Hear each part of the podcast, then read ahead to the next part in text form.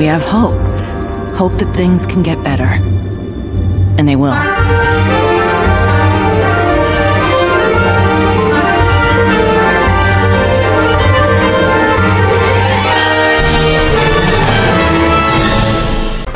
The Bizzle! You called the Jesse James. Jesse, aka the Bizzle. Yo, the Bizzle, thank you. The Bizzle? Thank you, the Bizzle. Yeah. The Bizzle. All right, everybody, the Bizzle here. Welcome to season two of Star Wars Rebels. Got through season one over the course of a year, but I'm moving quickly now through the commentaries. But as I promised in my recent PSA, I'm going to try and release them a little bit more slowly and um, maybe not have all of them on the main feed, although uh, they will all be available for streaming and download on demand at the Bizzle's SoundCloud page. Links will be included here, but this one will definitely be in the main feed and on all the sites because Ahsoka's back, Vader's back in the picture, The Apprentice lives, so much great stuff in the Siege of Lothal. The uh, two episode sort of mini movie, um, a season premiere a two season two. The Inquisitor is dead. The Ghost Crew has connected with the main uh, Rebel fleet, and Ahsoka has emerged back into the picture as Fulcrum. But uh, with Vader in the picture, who knows what sorts of shenanigans they're going to have to deal with.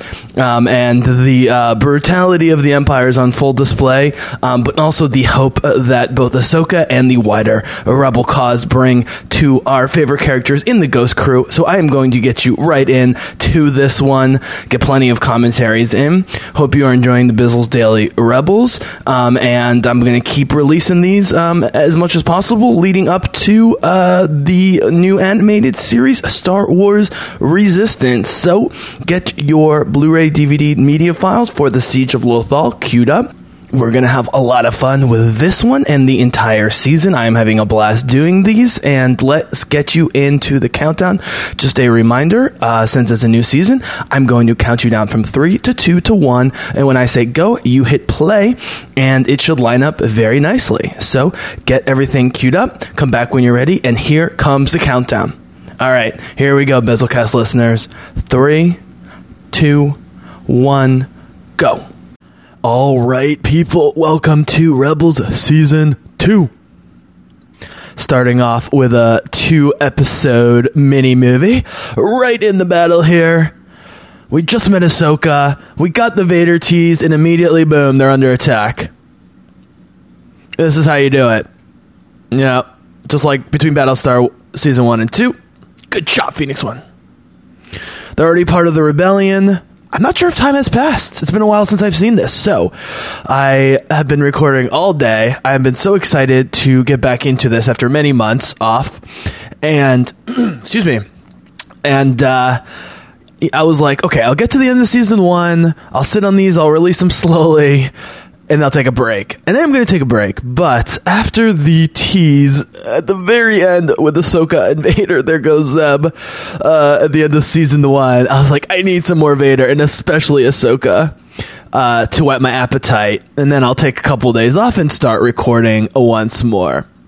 So this was actually premiered in April of 2015 at Celebration, a Star Wars Celebration in Anaheim, and didn't premiere on television until like two months later, uh, which is really interesting. I don't know if they do that anymore. It's great for the people in Celebration, sucks for everyone else who had to wait.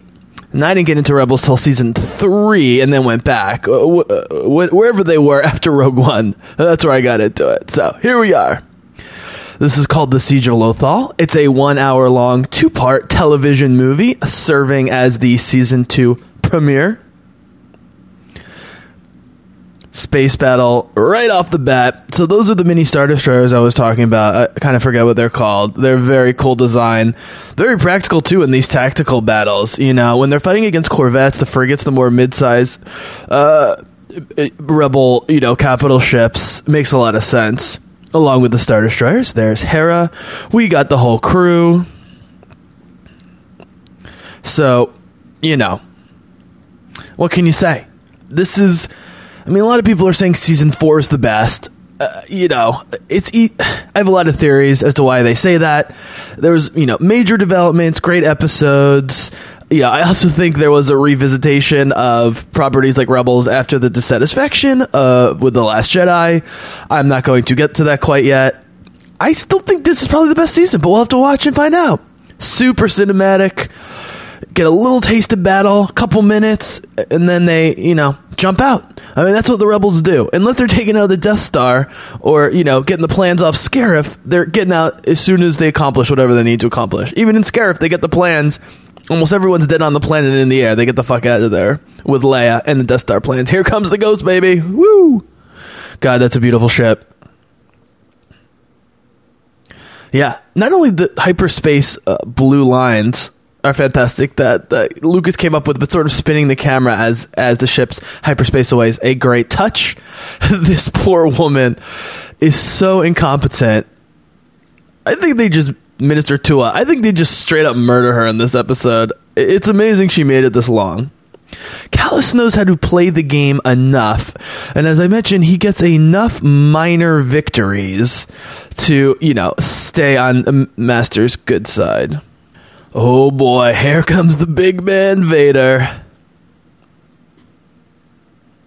How can you not love Vader? Even in Rogue One, which is so horribly dark and depressing with everyone dying, and then Vader comes in to kick you in the balls. It's still glorious. And the Vader comics, which I never thought I'd be able to get through volume after volume of Vader comics, are, are excellent. And he, he barely talks. I'm merely a public official. Yeah, that's not going to fly with Vader. So. Oh, that's right. So they're sending her to Tarkin. So they're causing her great fear in what's ultimately the end of her life, and they blow up the shuttle. I'm not sure who's. I'm not sure who's behind that.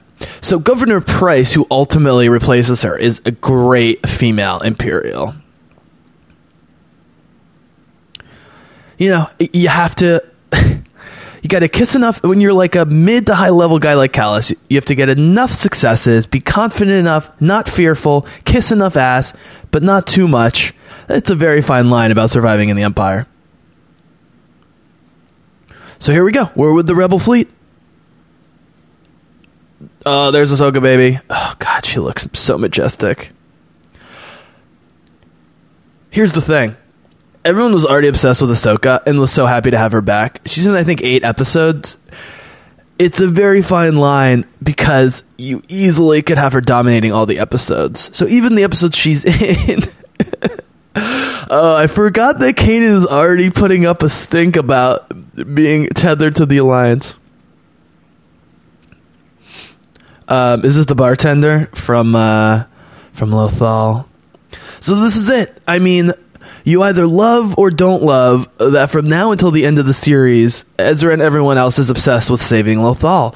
But because Lothal's strategic importance becomes greater and greater, or at least they become more and more aware of it, you can really justify it. You know, the, the fact that it becomes the site of the TIE Defender factory with Thrawn, which is arguably they should have been putting more resources inside of the Death Star.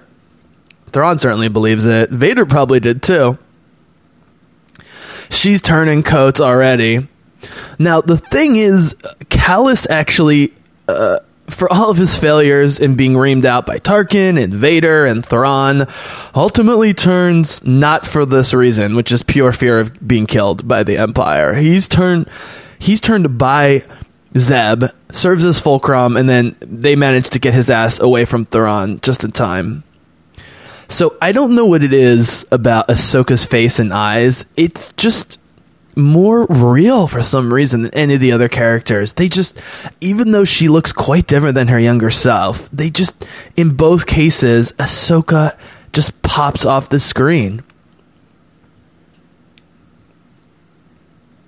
So, you know, the rebels are always desperate. They have to jump at this. Yeah, Kanan skeptical as always. He's right they're all right that this is a trap, but yeah, yeah, the factory. That's it. I mean, the whole Rebel series is based around uh, the increasing tension and you know buildup of both forces surrounding Lothal, and that's great. It totally fits the mold of the quote unquote smallerness.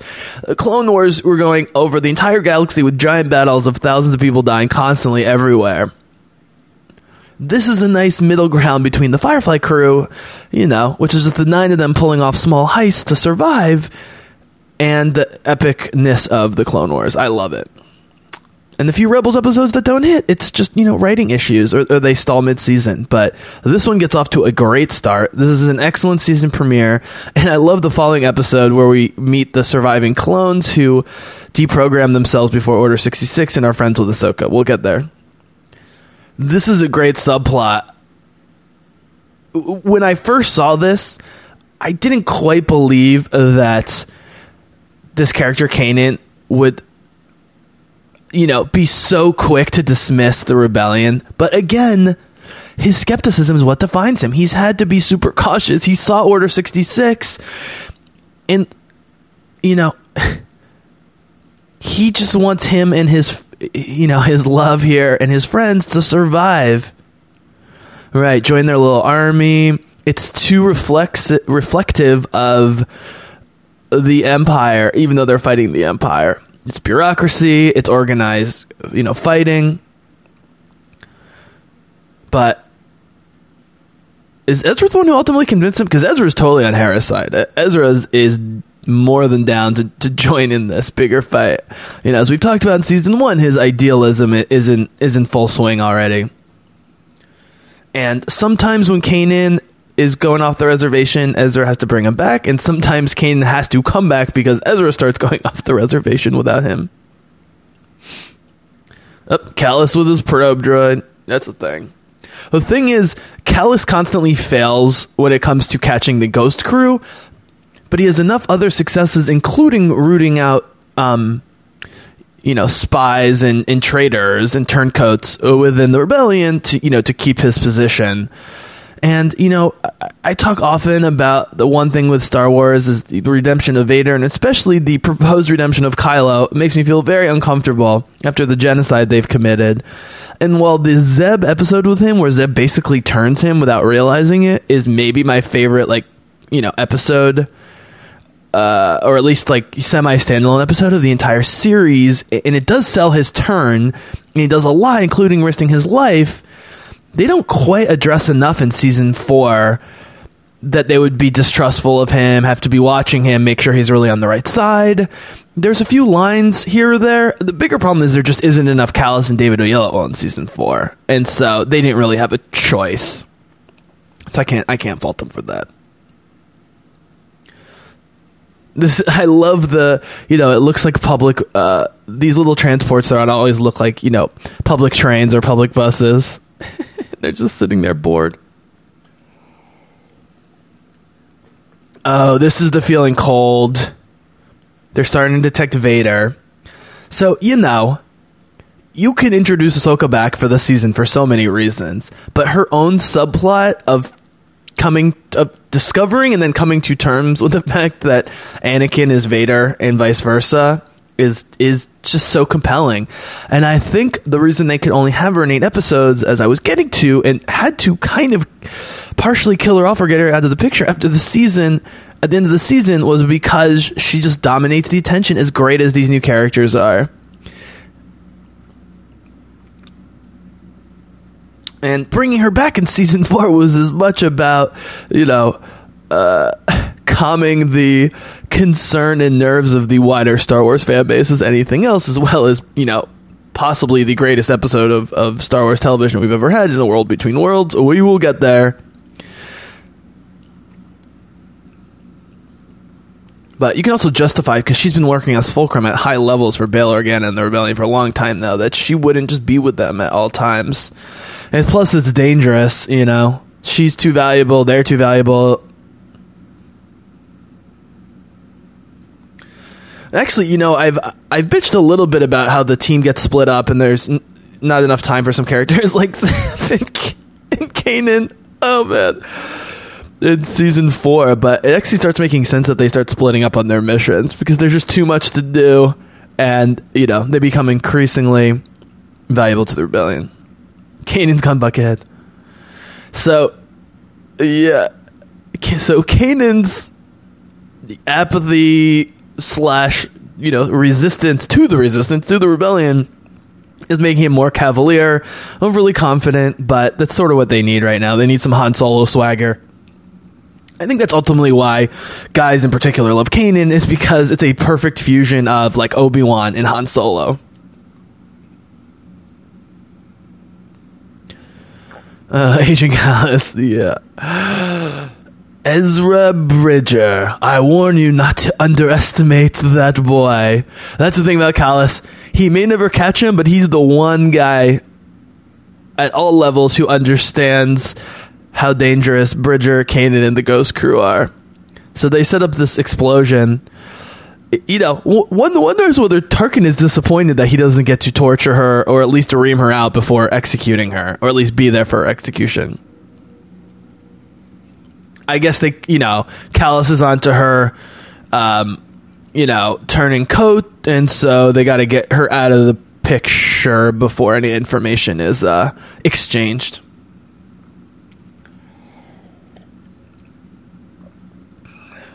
This looks great. Super cinematic. So, you know.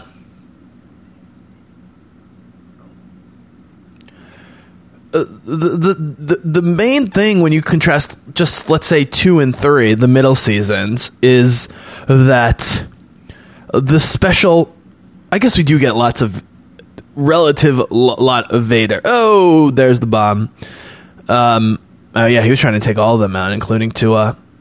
Um, yeah, they blame it on the rebels. Classic Empire.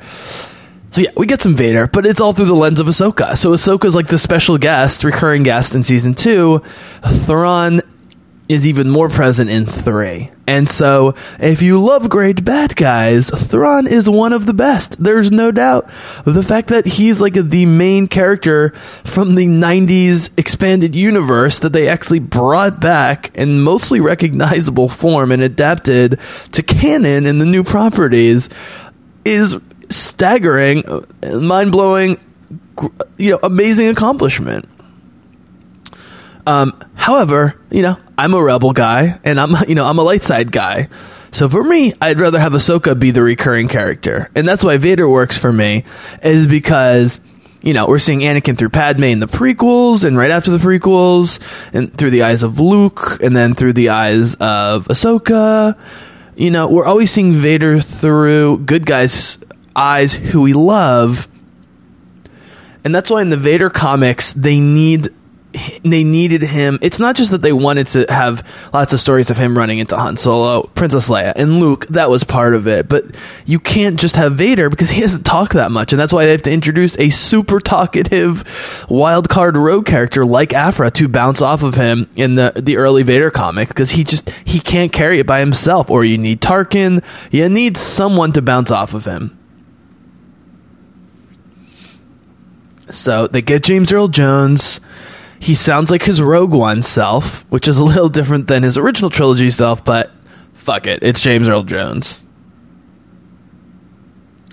So I don't know if I told the full story. If you've listened to my podcast, you know that I didn't watch any of the animated series until I saw, fell in love with Rogue One. Was like, I got to see Rebels. It takes place right before I hear it's great, and then I love Ahsoka. So I, and I hear Anakin, Obi Wan are great in the in the Clone Wars. Went back to the Clone Wars. So I did everything backwards. Now it's all mixed up. Uh, You know, I rewatch Clone Wars, I rewatch Rebels, then some more Rebels, then some more Clone Wars. So it's all a bit of a blur.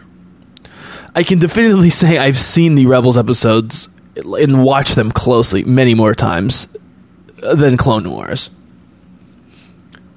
Um, although, as I maybe mentioned, I haven't actually watched these in since like last year when I started doing the commentaries, and then took like an eight month break. Here's Chopper being Chopper. So I managed to mostly avoid talking about the Pixar animation. And it took me a while for my eyes and brain to adjust to this because I don't normally like Pixar. But you look at these stormtroopers and you look at the aliens and you look at the droids and you look at the ships. And so the few humans which look as you know look a little off as they do in all Pixar stuff, it just falls into place. The eyes are always the problem with this stuff, but so then I watch Clone Wars, right? And I'm going, oh, I much prefer the Clone Wars style of animation. And you know what? It is more cinematic, it's more epic, it is more anime as well. And so in a lot of ways, on paper, the the aesthetic animation style of Clone Wars would, you know, again, on paper be more my preference. However, because I really prefer the writing, somewhat smaller scale, you know, character development um, of Rebels, where you have one or two episodes in a row that are self-contained but a, a, single narrative running throughout as opposed to these exhausting exhaustive and exhausting three to four episode arcs in clone wars where it's battle battle battle battle battle and then switch to a brand new story with some like ahsoka banished to the library in the middle which i actually love. I mean clone wars actually makes you really appreciate you know the quote-unquote standalone episodes because everything else is so intense and exhausting part of the reason, by the way, guys, I, I needed to do this in the same day as like the final six episodes or whatever of season one. Uh, the final three episodes of season one are so fast and so kinetic, and I'm just listening back on them. I'm like losing my mind about how much is going on, and then it's like, ah, what? Rebels, Ahsoka, Vader, close. I love that they start the season with, with, the double episode. You can sort of ease into it a little bit. There's plenty of action, but it lets it breathe and they really perfected the two episode arcs in Rebels. Oh yeah, here it is. this I love. This is one of my favorite moments in television. Ezra tries t- to mind control him, fails. Kanan steps in, does it for him. Here it comes. One of the best lines. I wish that worked for me. I wish it worked on you. that says everything. It says everything. That says everything he, you know, he's never going to mind control him. He couldn't even if he wanted to. So he's complimenting him. He's claiming to be frustrated. But I said, whenever he mocks sarcastic frustration with Ezra, it's usually a compliment, as it was there, and Ezra knows it. It's when Kanan's being serious that scares uh, or stresses out Ezra. But mostly, as his therapist, as I'm always saying, Kanan is is generally successful at mixing up uh, you know, niggy brotherly love with a little tough love and then a little, you know, huggy huggy kind of love. I mean, actually, no, they do hug. He cries in Kanan's shoulder at least once. Oh, yeah, here we go. Was, uh, here's the thing about Zeb. And I will continue to say, criminally underused in the series. His episodes are some of the best of my favorite, but his giant hands and feet, smashing and throwing stormtroopers never gets old, especially when you throw in him and Sabine fighting together. There, you know, it's an excellent and extremely lethal duo. All right, so what's going on here? I'm getting so caught up in just the new season and the character development. Sometimes you lose track of the plot, you know, which I actually like. Uh, for comics parallel, I read a lot of image comics these days because they're, you know, rated R, they're adult comics, they're pretty bloody, they're mostly character studies, they're not that focused on plot, they're focused on character and creating an aesthetic and, and a vibe and, a, and world building you know, X Men, they have to find new ways, or the Avengers or DC need to find new ways over 70 years to tell the same story with the same characters over and over again.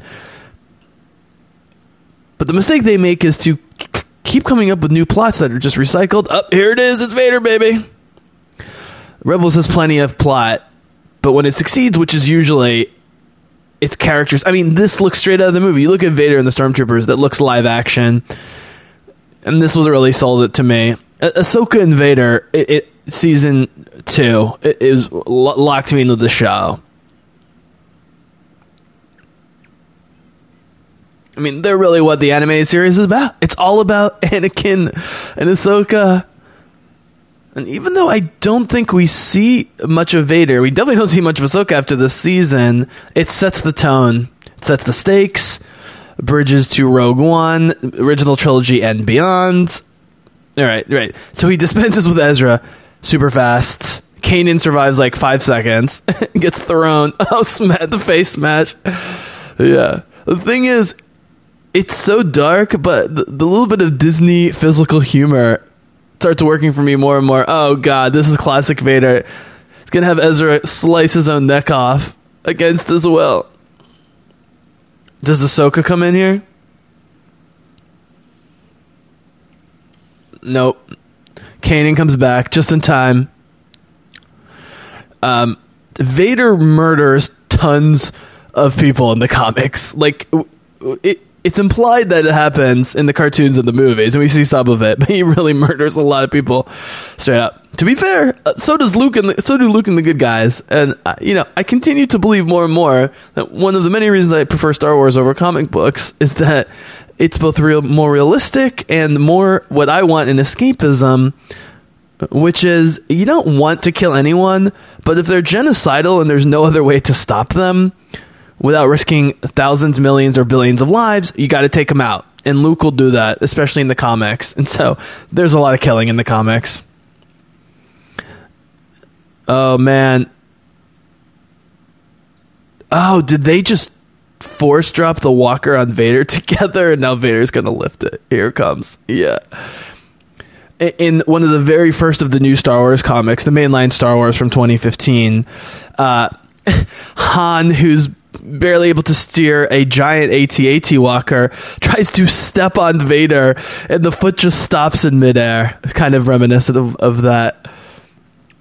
I mean, it's an amazing image in those comics because it's the first meeting of Luke, Han, Leia, and the crew. Oh, shot in the face Good thing it's Mandalorian armor. Uh, it's their first meeting with Vader post uh, Death Star 1 destruction. And witnessing his full display of power. Leia gets almost homicidal, obsessive with killing Vader, and there's actually a great arc early on in the mainline new Star Wars comics. They don't explore enough of Han actually being the one to be like, Leia, calm down. You're getting a lot of us killed. We're not going to take this guy out by just throwing Y wings and X wings and bombs and lasers and soldiers at him. You can understand because of Alderaan and maybe deep down the father connection. Maybe she senses it and she knows how dangerous he is. She's not wrong to want to take him out, but it, it, it it's getting personal too much, and Leia loses sight of it. Here's the Sith Lord. Yeah, fight him. Yeah, exactly. Yep. they gotta jump away, and Ezra's gonna go, no. Oh, yeah, yeah, yeah. So, you know, Kanan survived Order 66, wasn't a full Jedi Knight, still isn't. Uh, but he knows all about Sith Lords. He was he was educated at the Jedi Academy. His God, his his master has such a cool looking name. I, I gotta look it up. Uh, so I'll get back to you about that because, like I, as I mentioned uh, in a previous podcast, the Kanan comics is written for kids, and I don't don't like the the uh, the art style, but it does tell a great story about how he's very Ezra like and rejuvenates the career of his master, who had been uh, humiliated by a, a major loss in the Clone Wars. Yeah. Right. This is the advantage that the bad guys always have is we may not be able to catch, you know, their best people, but we can burn the thing they love to the ground because we don't care and they do. Oh, here's Lando. Oh, he does come back. I. Yeah, this is already uh, Billy Dee acting more appropriately, like Lando would in this situation. He's still going to ask for money and try and swindle them, but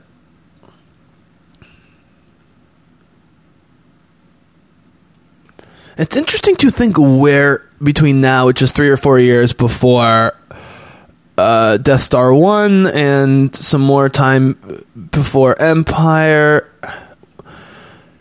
I mean, he sells Han out, but he doesn't understand why, and he's scared to death of Darth Vader. How can you blame him?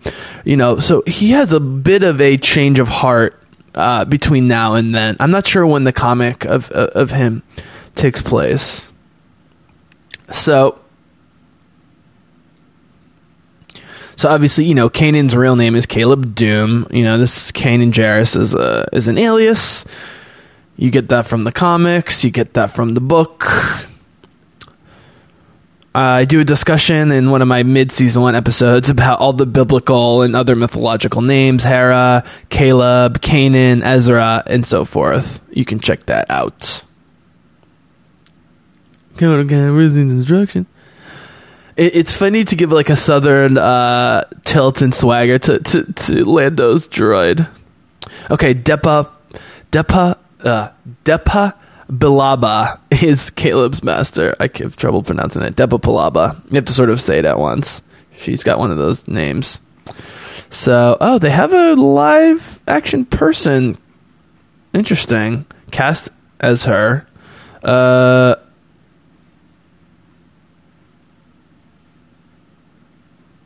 but, you know, she's rejuvenated through Kanan's loyalty and enthusiasm and ultimately saves his life.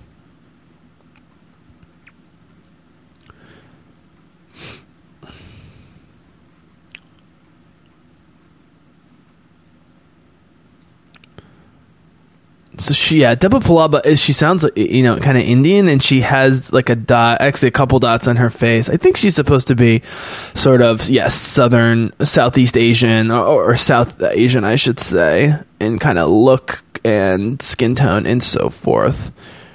Um, I won't tell her full story now. I'll sort of reveal it as we go through the series. But she's a human female. Yeah.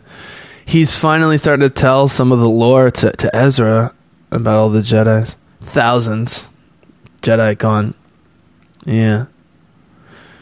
And this is right. And Kanan Kanan thinks this is supporting his argument for not joining the rebellion is people like Vader. But if Ezra's up for it and saying I'm not afraid, Kanan Kanan can't back away. Does he get on board with the rebellion already in this uh in this episode? I can't remember if it happens this quickly. Oh, right. Yeah. Yeah. Yeah. Yeah. They have to leave. Right. They have to leave in order to save it. It's so depressing. But they're playing the long game. I think they had a very strong idea. Considering Filoni, you know, had had in mind four seasons, and there's some interesting actually reasons. They think generationally, you know, kids start watching things at either three, four, five, or six, and then watch till you know seven, eight, nine, or ten. That part of the reason the Clone Wars ratings went down, even though season five was the best season, was because the generation kind of flipped over to the next one. So they were always going to do four seasons. I think they had most of this planned out. They must have known Thrawn was coming back. They clearly knew Ahsoka was coming back. There's a little beacon. Oh god, those Star Destroyers look amazing um, and the two testicles as the shield. How is who is this woman who is cast as Depa Billaba? This is fascinating. I guess she was uh, in episode three.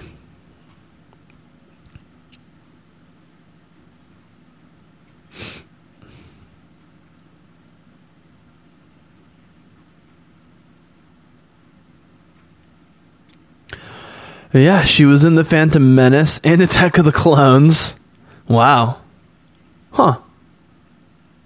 Interesting. I wonder if she was in. Was she in the fight? Was she in the Attack of the Clones fight? Huh. Whoa. Yeah? She definitely fought Grievous.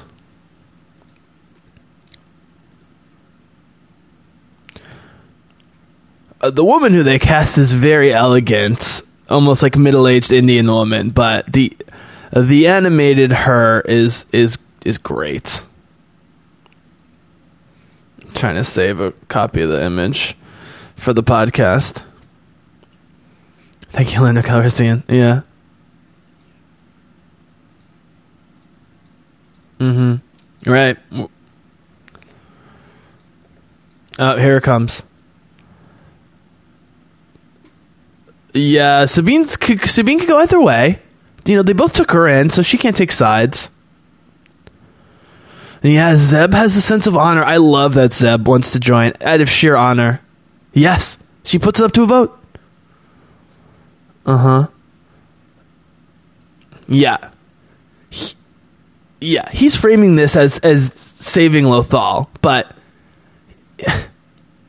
I think he's selling it to himself and to Kanan, but deep down, maybe not even that deep down, he wants in of, of the greater cause. But being so young and, and just starting to see the galaxy and all this craziness with Vader and Ahsoka and everything, he's still attached to his home and he always is, which is great. Which, you know, makes the final Ezra appearance in the last episode even crazier because he's so tethered to Lothal, and then all of a sudden he's like outside the galaxy. Spoiler alert!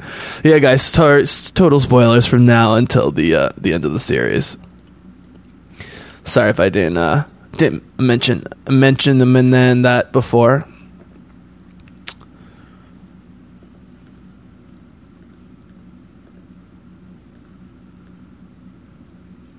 Mm-hmm.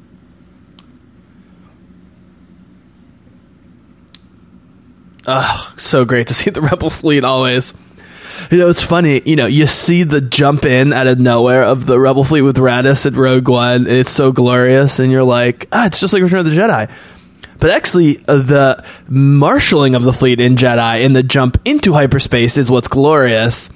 And mostly we see the jump out of hyperspace uh, next to the Death Star from the perspective of the X-wing pilots, which is very effective and uh, makes the, the the decision how to frame the Rogue One uh, jump out of hyperspace even more brilliant. Okay, here we go. Here's Vader, and this is what you can also do, by the way, in uh, a double episode is normally uh, this final battle you'd have like three four five minutes. We've got like seven eight minutes. I don't know how long it actually goes but you can really have an epic final battle to start the to start the season off. And it's it, you know this is a great opening double episode. And twilight of the apprentice to end the season double episode is probably you know the the best uh thing of the whole series honestly I mean, Twilight of the Apprentice in 47 minutes is as effective as any Star Wars movie. Boom. Taking out the A Wings. So I love A Wings for the same reason I love the Ghost. It's so practical, it's so old school. You know, it's kind of bubbly and, and circular and round and sort of maternal almost, if that makes sense. Some people think they look goofy, but god damn you if you say so, because Tallie in her A-Wing, and uh, she's so gorgeous and adorable. Poor Tallie, they kill her at the beginning of The Last Jedi. Oh, man. We- get two unbelievably gorgeous and charismatic actors at the beginning of Last Jedi in Paige, uh, Tico, and Tallie. They both die. Yes, Ahsoka, baby! Yes! She's already forming a bond. Oh, look at the the mischievous look on Ahsoka's face. She's ready to get into it. Her, her and Vader definitely have a mind connection at some point here. Might even knock her out. Man, Vader is just murdering the A Wings. So, you know, obviously Vader ship is way more maneuverable than the Ghost. But the Ghost has lots of shielding and armor, turrets all over the place. Hera's, Hera's the best pilot in the galaxy. Sorry, Han Solo. Sorry, Sana Solo. Or Sana, whatever her name is. Right. So Ahsoka's tagging along, other than manning or womaning the cannons that Sabine's got it covered. I'm sure Ezra's on the other one, but she already senses something. Uh, it's interesting they didn't mention the Sith Lord or Vader to her. Maybe they did off screen. This is, I think she goes into like cardiac arrest coming up. And then at the end of this episode, no, here we go. One thing at a time, Bizzle. One thing at a time. Oh yeah, the mind meld. And this is the thing: is Ah- Ahsoka doesn't at any point like officially or directly train up Kanan, but just being around her and experiencing this stuff with her, he gets better, culminating in in, Twilight of the Apprentice. And now they're all sensing it: the coldness, I mean, Darth Vader is like a walking black hole. He is a Sith vergence. That's the thing I haven't talked about enough. Sith vergences don't just appear on places; they appear in people. He's creating. He's warping space time with his evil coldness. Here comes. Look at the the snarl on her. Here it goes. Ahsoka. No, the apprentice lives. Oh my god. So they they they they frame and run her voice in an echo in the distance, but they must have had Ashley Eckstein just scream over and over again in the sound booth. I would love to have seen that, seen those sessions. She's out, but she will get stronger and stronger as she learns more because she's fucking Ahsoka. I mean, the biggest problem is they bring Ahsoka back in spectacular fashion from like a lore standpoint late in season four, but she doesn't get to stick around for the final battle. And I get for the reasons I described earlier, they didn't want to distract from the Rebels team in the finale, but you know, I wish Filoni hadn't resisted that urge as much, and we and we had Ahsoka appear, but we get it for the season. So Bizzle, stop being greedy because she's so great in this season. The thing is, there's something about even young Ahsoka, but especially older Ahsoka, when they get in these catatonic states, they never feel like helpless. You know, it's never like woman in refrigerator syndrome. It's just because she's so powerful with the force, she can't help but feel everything. Uh, Hera going straight at him. I love the visor over the eyes look. It's like dog, you know those those shaggy fluffy dogs you can't see their eyes because the hair's over it. Oh man, they're already in escape pods. They're losing corvettes. Man. So basically, they have a decent fleet, and then they get crushed a couple times, specifically by Thrawn, and then they have to build up again for Rogue One, and then they lose most of that fleet, which explains why they don't have that many ships actually in Death Star 1 battle, and then after a couple years go by, or whatever it is, Return of the Jedi, they're able to build up once more. And then the New Republic stupidly thinks the threat is over, retires most of their military, Starkiller Base takes out the rest. This looks like they're going to do the kamikaze move with the A Wing from, Return of the Jedi era. Yeah. Uh, you think. Uh, it's great. Turd on top, turd on bottom. Oh, though, yeah. Yeah, he gets stuck in the tractor beam gravity well between the ships. oh shit. Does he strangle these guys? I don't think we I mean that's one thing you got to say for the movies and the comics is the strangulation. Yeah, this is passing the buck. This is it. That's how you survive in the empire. You continually pass off any failure perceived failure to subordinates or at least people that are on your level. Here we go. All right, guys, this was great to get back. I can't wait for more Ahsoka. Yeah, the Inquisitor. Yeah. It's important to establish the power levels as I've kind of been getting to about Vader being much more powerful than the Inquisitors, obviously. Clone Wars. Yeah. So she says, "No, I don't." I like in terms of her outer monologue, if you will. You know, she doesn't say it until the end of the season, Twilight of the Apprentice. So one of the things we'll have to look for is when do we think she knows? I think she's already feeling Anakin, but she's like, "There's no way." Look at her face. She already, yep, she knows. I mean, she doesn't know, but she she could tell. Yeah, she can tell. Oh yeah, and he does he report to the emperor and says the apprentice lives? Yeah. Mm-hmm. Yep, yep, yep. Clear the bridge.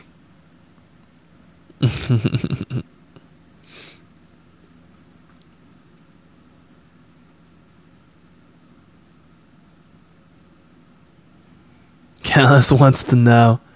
Here we go. The kneeling. Yes, my master. God, this is so good. I think this is Sam Witwer. Now they did in season four get Ian McDiarmid to come back. And honestly, I think Witwer sounds at this point sounds more like evil Return of the Jedi Palpatine than Ian McDiarmid does of himself. Although when he's playing as nice, sweet Grandpa Palpatine, you definitely want Ian McDiarmid. And I think this is Witwer. It was her. Right? Are you certain? Obviously, this is a direct mirror of. Are you certain about Luke Skywalker? Yeah. Obviously, Luke is not in the picture yet. Yep. Kenobi. Yeah, he already suspects that Kenobi's alive. So. Uh, man. Yeah, send the Inquisitors to do the dirty work, obviously. Mm hmm. There you have it, people. This is a great opening episode. I know people like season three's uh, double opener. Nice job, Dave Filoni, whole cast and crew. Ashley Eckstein, awesome to have you back. Oh man, Ahsoka's so great. Um, but I, I, I, I can't think of that many bad episodes in season two. And even if there are a couple that are just so so, you don't have long enough to dwell on it because then you get an Ahsoka episode, you know, with Jedi stuff, and it's great. And you know what? The only thing better than two Jedi with Ezra and Kanan is three Jedi with Ezra, Kanan, and Ahsoka. Thank you for joining me. This has been great. You have been awesome. May the Force be with you. And for now, the Bizzle is out.